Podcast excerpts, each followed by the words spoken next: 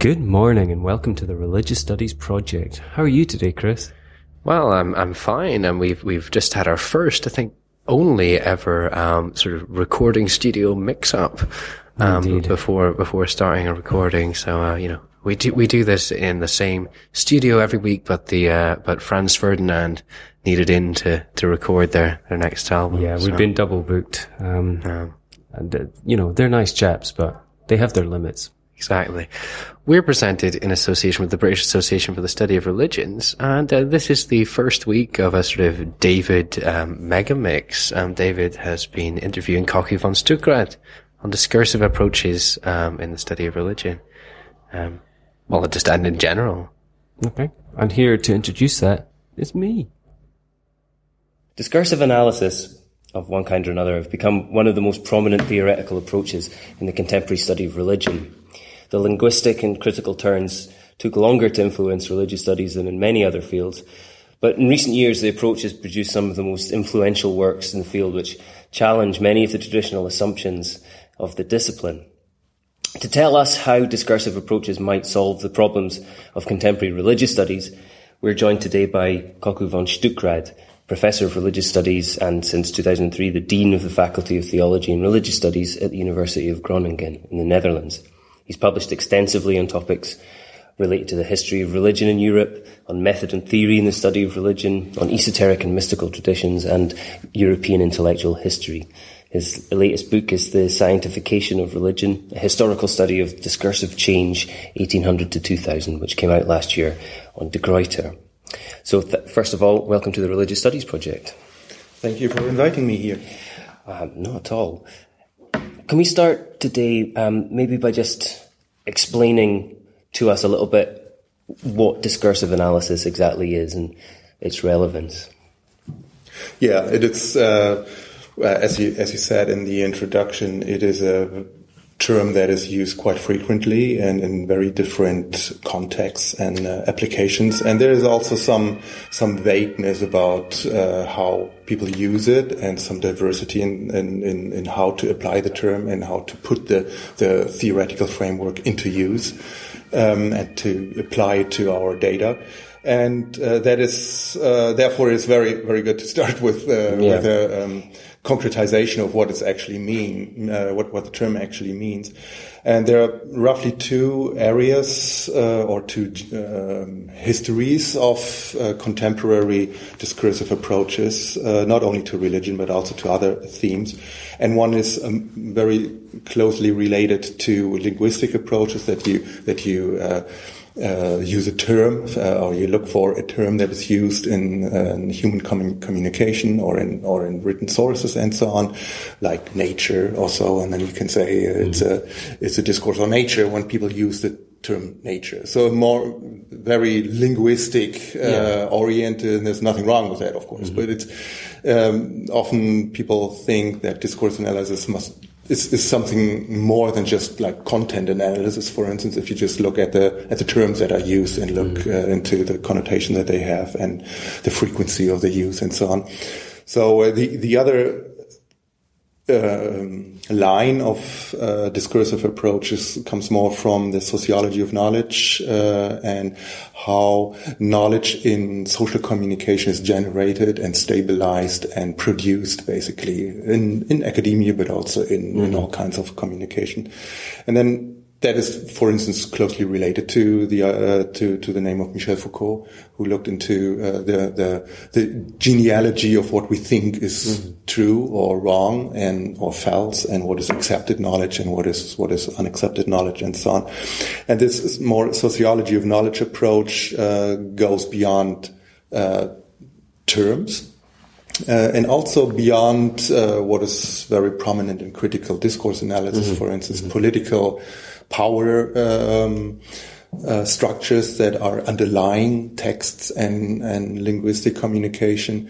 And uh, this um, line of discursive approaches looks into how how uh, certain knowledge about a theme like nature. So the, the term is important. Without talking about nature, there is hardly a discourse on nature.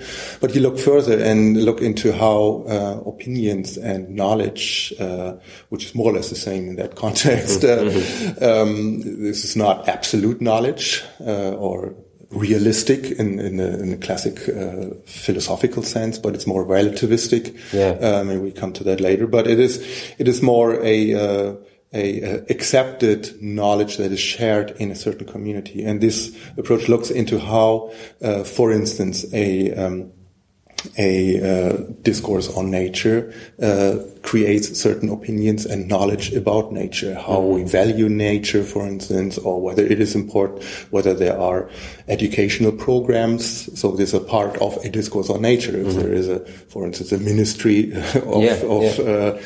Um, environmental uh, issues and so on, or whether it is part of agriculture. And So, so all these um, examples show that uh, a discourse is more than just the just the, the, the term that is used, Absolutely. and uh, also how you how you link certain um, notions of nature to other notions, like if you link nature to, for instance, spiritual uh, dimensions, or if you venerate nature, or if you uh, have certain ethical commitments connected to to nature, and then there, therefore you can you can talk also in religious uh, studies as a about a or meaningfully about a discourse on nature, and uh, so th- this is basically the um, um, the, the, the, the bottom line of what discourses are. So it is a discursive practice. It's not just a text, but it is a discursive practice uh, that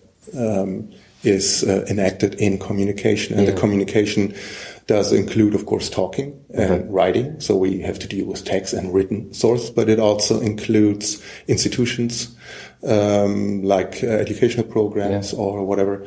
And um, And our own institutions as, as researchers as, as exactly, well. Yeah. exactly, yeah, yeah. And then there also comes our um, responsibility as scholars into into the picture. Of course, we have to we we can um, create certain knowledge, and that that knowledge can be turned into practice and. Environmentalism is an example of Yeah. that, or nature-based spiritualities are example of that. Uh, like uh, in the scientification book, I have a chapter on how uh, how this this um, ecological knowledge that is attributed to well to, to nature also absorbed certain religious language uh, in veneration to nature, and then combined with some some gendered uh, production of nature, like the veneration of the goddess, for instance, which is an academic idea to begin with around 1900, and then later it took off as an identity marker for religious people as well. And so Wicca and uh, modern or contemporary witchcraft is basically co-founded by academic theories. And, and that, that is an example how a discourse on the goddess, for instance, or linked to, to discourse on nature, um, can be, uh, can result in a uh, religious reality. Indeed. And in discourse theory, you also call this reification of some ideas. So we also have to do with materializations of the ideas that we produce. And Bruno Latour's lectures um, in Edinburgh uh, last year, he was talking about the, the roots of natural science and of nature, Yeah. and he said something similar. You know, the, the the idea that we can we talk about nature at all is kind of um, part of a, a, a religious discourse which separated man from everything else in creation. Yeah. You know, so there was we needed a word for everything that isn't us. Um, It was that removal of, of humanity from the rest of nature that produced that kind of idea Yeah. that, that science then inherited. Yeah. Right. Yeah. So that's an example of kind of the other way round, really. Absolutely, absolutely, and it is a like I could also refer to what uh, Bruno Latour writes about uh, Gaia uh, also Yeah, as, as yeah. as an idea. It's it's it's resonant also with Bron Taylor's work, for instance, on Yeah. dark green religion, where he tries to show that that actually these attributions of spiritual meaning to nature and uh, giving intrinsic value to nature uh, is something that is a, a globally um, a, a global phenomenon and quite uh, um, strong phenomenon as well on all political, religious, and, and social levels. But yet completely historically traceable. You can even Yeah. go back to the Romantic period and see this kind of spiritual um, Exactly. language emerging. Right, right. Yeah. Um, so, um, so how has this kind of approach then changed religious studies or, or challenged religious studies? I mean, um, religious studies is a very young discipline in some respects and um, has, has changed quite dramatically in recent years. Yeah, I think uh, religious studies uh, was introduced into academic uh, institutions at the end of the 19th century, together with all these other um, uh, disciplines like Indology, for instance, or anthropology, sociology, all these these uh, even classics um, and other um, uh, psychology and other disciplines, and and this can be interpreted as kind of institutionalization of academic knowledge and also a new phase in which knowledge uh, was produced and popularized in a, in a broader broader discourse. And what we see in the, in the 20th century uh, that there have been, as you said, uh, challenges to the to the study of religion, uh, coming particularly from uh, from uh, critical uh, responses from colonial, uh, post-colonial uh, discourse, uh, uh, discussion and critique, also from from other um, um, uh, like the, the, the critique of the um, um, religionist approach that you look for the the sacred in the in the in the revealed uh, history and so on. So all these all these um, discussions have, of course, uh, formed the um, the study of religion, particularly in the second half of the of the 20th century. And I think we we cannot just go uh, go back and say, okay, well, we have all these hundreds of definitions of religion, and all of them are a little bit problematic, but we can we just have to come up with better mm-hmm. better definitions. I, that's one way of doing it, Yeah. and some people. Uh, have this endless uh, discussion about what is what what is a good proper Yeah. uh, uh, in uh, generic uh, definition of religion It Doesn't show any signs of going away at all. exactly. That's that's not that might work for certain limited usages in in uh, individual research projects. For instance, Yeah. there's nothing wrong with definitions, of course, but um, I think we uh, should also um, include the reflection on how definitions emerge and how. Uh, definitions are used uh, and have a certain function in social communication, and we can learn a lot from post-colonial studies and David Chidester's work, for instance, in this regard. Um, and if we include this critical self-reflection on the impact that our definitions have, for instance, or the the um, indeed the power structure that we perpetuate with with it, or maybe criticize also. But we have a certain position as a scholar with uh, having a having a um, definition, and again, there is nothing intrinsically wrong with Yeah. it. But if we if we um, fashion this definition as a gen- general understanding of what religion is, then then I don't think uh, that will bring us any uh, any further. Um, and discourse theory is an attempt to um, to include the reflective uh, dimension of the discussion about definitions of religion into the work itself. Yeah. So we are in, we are not looking at particular. Uh, or we, we we are not defining or religion as as an object that we can study, but we we define a discourse on religion. Yeah. So we, we, still define something. So we have to say, well, what is what is part of religion discourse and what it's not. Yeah. We, can, we we have to Yeah. discuss the, the the limits of a discourse. Uh, that's a different. That, that's another question. But we but we don't define religion itself. We our object of study is basically how. Um, definitions of religion emerge, how they Mm-hmm. function, what their what their uses, uh, the benefit may be, and how they change the world that Yeah. we're living in, and the meaning making about um, uh, the world, and that is self-critical in a way, and it's also, uh, I think, a, a response to a possible response to post-colonial critique that you say, well, you just exported all this religion theme Yeah. to other cultures that have never have an, uh, a concept of religion, and that's true. But in, in discourse theory, you would say, or you can say, certainly, that well, if there is a discourse, uh, if, if, there is a term in Indian or languages or in Chinese or in Japanese or in African languages that is not religion, then we are not talking about a discourse on religion. Mm-hmm. Or in Old Egypt, they, we are talking about Ma'at, for instance, yes, and not yes. about religion.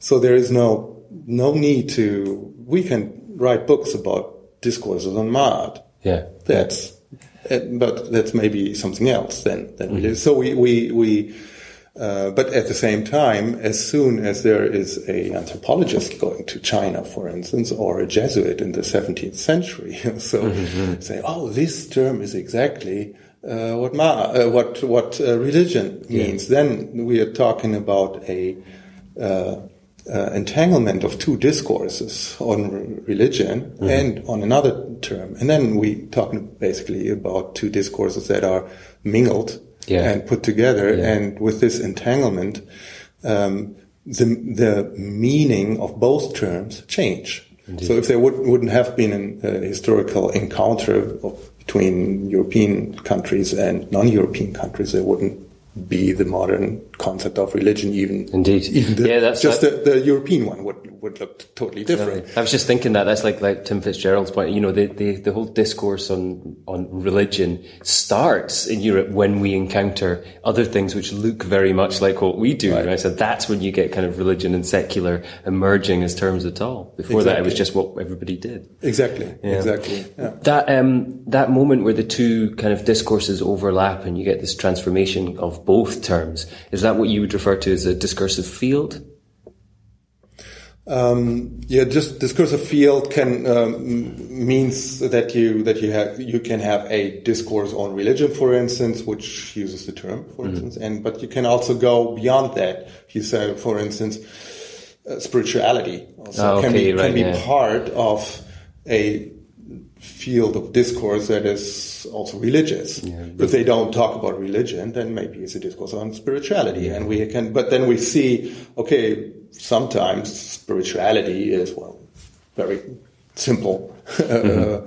uh, is non-institutionalized religion, something like that. Yeah. Personal experience mm-hmm. of something bigger or whatever. So there, there are different, so there's certain, if you, if you break these concepts down into other um, classes of terms that are used uh, to make sense of what we mean, then there is considerable overlap, and we can disen- disentangle these these discourses and then see, okay, well, if we just exchange one part of this, then we see that that there's considerable overlap between, mm-hmm. for instance, spirituality and and religion. Yeah, and and that can be a uh, a field field of discourse in which also the the the scholar her or himself are actors and, yeah. and agents to um, influence indeed, the, the attribution of meaning to what we're talking about. Yeah. Um, I'll come back to that um, towards the end. Um, just now, I would like to ask you about um, you have identified kind of three um, main problems that, that religious studies faces as, as, as a discipline or you know a field of study at the moment, which uh, in the crisis of representation, the situated observer, and the dilemma of essentialism. Um, maybe you could take us through these um, kind of briefly and explain how applying sort of discursive approaches helps us to to deal with these problems. Yeah, these are huge themes, of course, and also yeah, catchwords, and oh, yeah. they, they represent a a uh, uh, certain turns and certain developments in humanities in, in the 20th century and also in in uh, in the social sciences and in philosophy. So these are really intellectual challenges that uh, that are uh, intrinsic to the history of the 20th century, I would say. And uh, some of these terms are also um, very philosophically charged. And we can look at the crisis of representation um, um, is both a philosophical understanding, which usually is discussed uh, between realism and relativism. Yeah. And there are radical forms of both, and there are a lot of uh, shades of gray in between. So, um, so d- just very briefly yeah. for the for the sake of our listeners, so um, realism would be the position that there's underlying our ability to perceive the world. There's a there's an actual world of kind of facts, right? Is and the like world a- looks exactly like we describe it. Yeah. Okay. So oh, that's- the, yeah, the so- ability yeah, to actually yeah, be able to yeah. describe that, of course. So that's what, what Richard Rorty call, calls the, the, the uh, uh, idea of representation. Yeah. Whereas a, a, a So- realist, uh, a, a relativist, sorry, position would be kind of the opposite. That that reality, as we perceive it, is created by Yeah. our our uh, descriptions and perceptions. completely arbitrary. Yeah. So there's the, on, on on one pole of uh, this uh, is uh, the the realist who who uh, the yeah the realist who says, well, this is exactly our models of nature are exactly like nature. Yeah. This is a Leopold von Ranke understanding of historic, historiography in the 19th century. Yeah, yeah. History historiography is just to tell how it was. Yeah. Yeah. Exactly. That's, and and so that's in, in historiography. They this discipline has gone through this Yeah. crisis as well. Yeah. And then on the other extreme, uh, there is uh, there are relativists who would say, well, this this is all made up. Mm-hmm. There is no there is no in, link between our models or our narratives and and reality. And it- yeah. So if there is any they are not underlying really- reality, we yeah, can't access it. Yeah. Exactly. They are not really um, examples for these extreme positions. Yeah. But there are pretty extreme Yeah. positions, and Richard Rorty is an example of, of one very intelligent, in my view, very intelligent form of the relativism, which does not mean that uh, everything is made up. This is not, uh, it's not invention. Mm-hmm. So we cannot invent anything. Also, if you read Michel Foucault, it's quite the opposite. Yeah. We are totally totally uh, dependent on structures that are Yeah. Not in our control.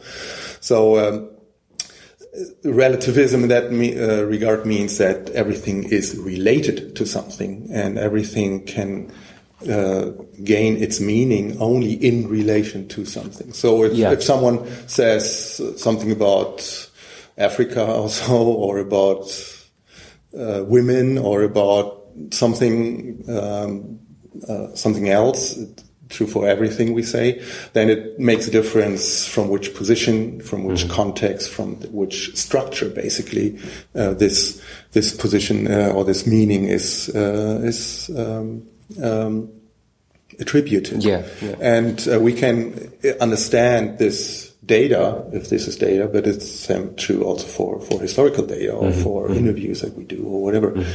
Um, we can understand the, uh, the meaning of this data only in relation to something. Yeah. And uh, so the, these are the, the this is the crisis of representation. What what do our models actually represent? Right. Yeah. Yeah. And and there are these extreme positions, and there's a very radical critique that religion is just Protestant fantasy about something. So yeah, Fitzgerald, uh, for, or Russ McCutcheon, or so. Indeed, There's a yeah. very strongly focused on on on Eliadean history Mm-hmm. of religion approach, which is one way um, of criticizing it. But the, at- on the other hand, if you go back to Max Weber or others, who, who is a total relativist, basically, but at the same time, he think he wants to to identify certain certain patterns that we still can use as ideal types to play play with to to see differences in, Or like in um, human action. Muller or Tiele, Yeah. these kind of people who were, there was a thing called religion in the world, and we can organize it in this way. Yeah, that's that's the Müller, Yeah, yeah. indeed, uh, approach. Yeah. So, uh, so the crisis of representation means, I think, that we have to find a response to what we're actually talking about. What is the status of our theories um, of religion in that case, uh, and uh, we have to respond to that. And I think in uh, discur- discursive approaches are uh, attempts to respond to that in a self-critical way that we can say, okay, we we we we, we include in our description of phenomena also the the way these descriptions um, function in our own networks Mm-hmm. Yeah. and communications, and why, for instance. Uh, um, Newton, uh, Isaac Newton is known as, of course, as a as a great scholar, a great uh, scientist, and uh, his his um, philosophical uh, natural scientist. Uh, physical works are displayed uh, mm-hmm. at the British Museum and so forth. But in the 1920s, his alchemical writings were appeared somewhere on the market in, in London for 10 uh, pound or so. Yeah, you, know, yeah. you could just so and nobody knows that that Newton wrote much more on theology and and alchemy uh, mm. than on physics. He not even called it physics; he called yeah. it uh, natural philosophy. So the, all these all these things are part of what we what we think that there is a was a scientific revolution, and we also look into facts like that the term scientific revolution was for the first time used in 1927. Yeah. So this, and so we, we keep in, we include in our description this genealogical element of what, why we make sense in this way of what we are doing. Mm-hmm. That does not mean that everything has to be a discourse analysis.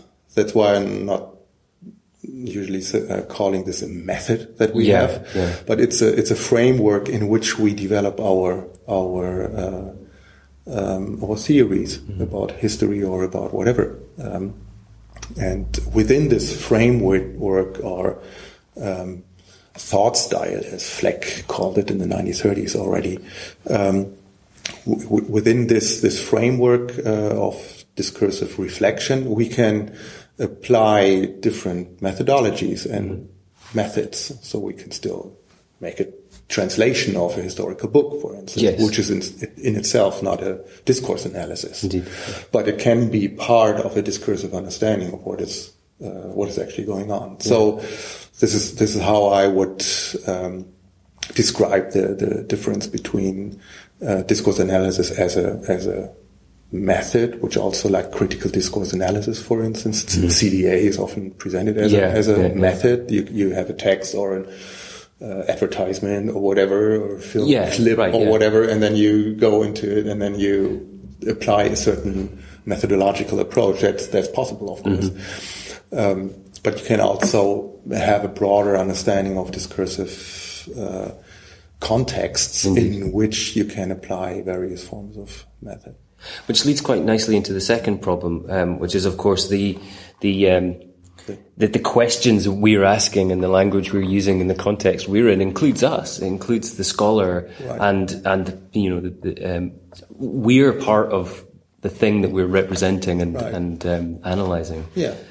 That's what Heisenberg and others uh, did in quantum physics, basically. Yeah, yeah. Uh, that, yeah. Then again, you have this in different intellectual traditions. You have in anthropology, Clifford Geertz, uh, who writes about the, the scholar as author. Mm-hmm. So we don't anymore write, or these anthropologists don't anymore write only for the colleagues uh, on universities in England somewhere, but yeah. but they are read by their data. Mm-hmm. So mm-hmm. what what what happens if uh, Native Americans read actually what the scholars write about them. And all, all this, this is, is, a different, it's a situated, it's yeah. an embedded uh, scholar. Um, and we have to uh, respond to that. The same is true for, uh, for uh, historiography again. That's uh, Hayden White, who said this is, these are basically written like novels. Yes. And we create yeah. certain knowledge, not on the basis of facts, only, but how we present these facts. Yeah. So, so all these um, these discussions have been going on for a, for a while, and religious studies has to respond to that as well. And we have to find our place in uh, in, uh, in in this field. Uh, and in discourse theory, you would say these uh, the the author or the scholar um, is part of the discourse community yeah. that he or she is studying. Mm-hmm. So, and, and then we we produce knowledge on websites. These are, this knowledge is absor- uh, absorbed by, by the people we study and so on. So there is a discourse community going on that um, needs to be taken into account and that, that, that changes also scholarly opinions yeah. Yeah. and the, the knowledge that is, uh, that is produced. And I think this um, sociology of knowledge approaches are apt to uh, to take this into account also on a sound, rigorous theoretical basis. Indeed. So um, the third point then is uh, the dilemma of essentialism and relativism. Um, you might need to unpack that one a little bit for us. Yeah, that, that resonates with uh, what we discussed earlier with the realism and relativism, Okay. but also um, with the um, essentialism in a way what what um, that has been a strong tradition, particularly in the phenomenolo- phenomenology of religion tradition, Yeah. um, from Schleiermacher to uh, Eliade, basically, um, and and this is not relativistic, of course. This is uh, like like what uh, some phenomenologists say. Well, I know that God exists. I can prove it by studying history. Uh, So so this is the, the, the materialization of some divine essence in Right. history, and that that's, that has been a problem for religious studies. So we're talking about this, this sui generis kind of the sui generis yeah. approach. Yeah. that religion is something that is not just like studying history or so. It is a category of itself. Yeah. and um, and that is relativized, of course, in in in uh, many in uh, many ways. And essentialism also is a problem for historiography, for for other uh, disciplines as well. Um, that you that you claim something that exists basically as if it is existing uh, uh, independent of our uh, construction of Indeed, it. indeed. And we, we have the same problem. How uh, how is this related again? And essentialism certainly doesn't go very well with discourse theory. Um, because you, you always have this kind of uh, well, you can have a discourse on essentialism.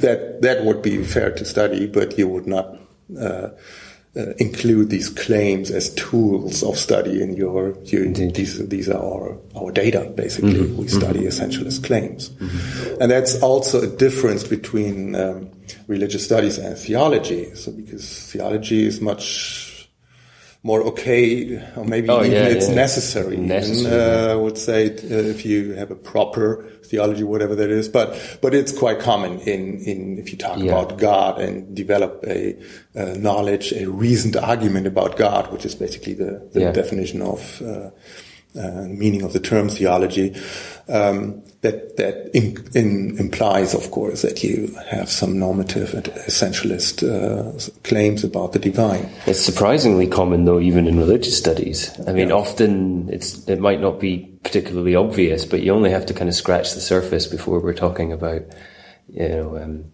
things which are which you know that embody the religious or manifest the sacred Right. or these kind of ideas. Absolutely.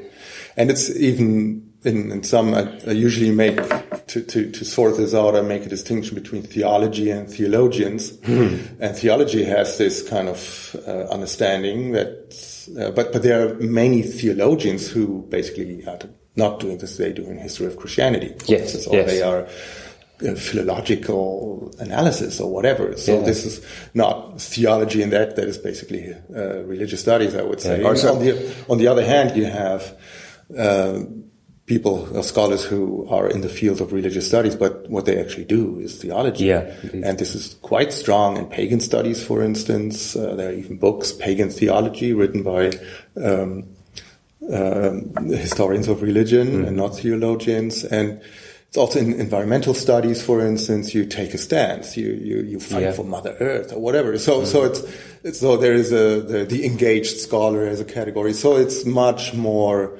complex than just theology and religious studies. Yeah, and we have to deal with some biases. We have to deal with how do we relate to uh, the essentialist uh, dimensions of our our work or the normative dimensions. Are we self-critical of this, and is it okay, or is it, if we are reflective?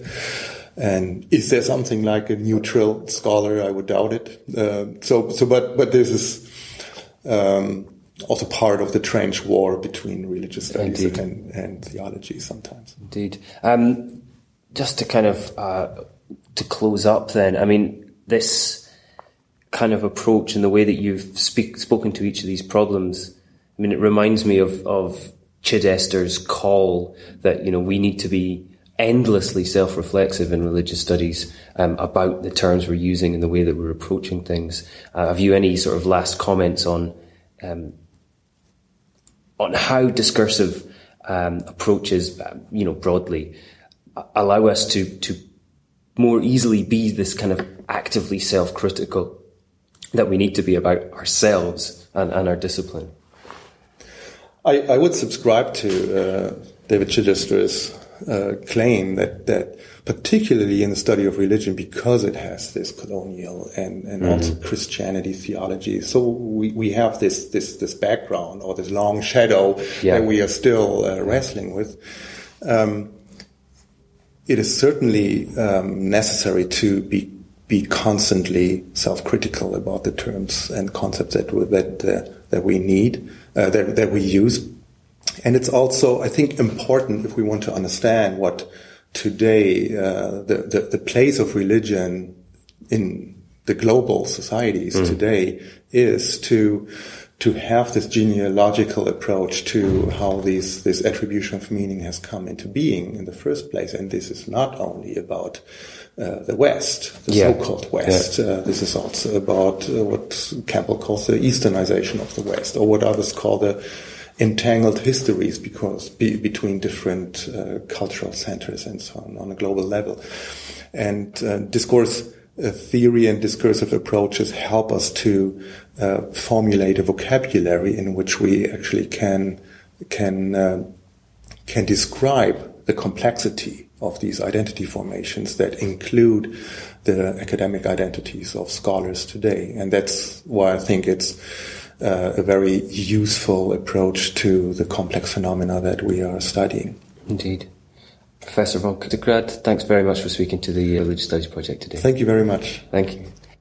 Thanks very much for that, David. Uh, wonderful to hear um, two of the best dressed men in religious studies having uh, some very important conversations about uh, an approach that is, is close to um, both of our theoretical hearts and a lot of our um, contemporaries as well. So. Indeed.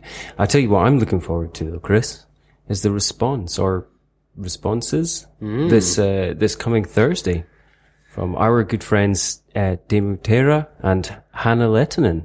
Yeah, and uh, Teemu is particularly well placed to to write that response, having uh, written a number of articles on um, discursive study and the academic study of religion, including a chapter. Yes, in, in our forthcoming book, After World Religions, Reconstructing Religious Studies. Yeah, which uh, we presented uh, at a panel at the IAHR, which was indeed where he recorded the interview. So there's so many connections here, it's uncanny. It's, it's uncanny, isn't it? Um, so yes, very much looking forward to that. Um, as we, we, we, said last week, we've got a few, um, big news items kind of on the boil, but we're we're gonna have to we're gonna have to keep a little bit stum about that. But um, Dave, uh, we've we've got a few interviews that we've recorded recently. Um, I, I interviewed um, Dominic Corrywright of the the BASR on uh, teaching and learning in religious studies, which is a very important aspect of what we do in RS, but hasn't really been um, featured at all. Uh, we, we had a, a, podcast on, on teaching RS online with Doe Daughtry that Kevin Whitesides recorded Indeed, for indeed. Um, and you've just been speaking with Tom Wagner. Indeed, uh, Tom Wagner is uh, he's an ethnomusicologist here at the University of Edinburgh, and he's um, been doing some work on um, mega churches and the way that they use music as part of their marketing strategy. He's he has a, a background in marketing and as as I said, an ethnomusicologist. So that's a, a, very interesting conversation, and we we go into Scientology and all sorts of things. So I, I very much enjoyed that, and I'm sure that you will too. Thanks, David. Well, listeners, you can come back next week to hear David speaking with Susan Palmer on uh, new religious movements and the law.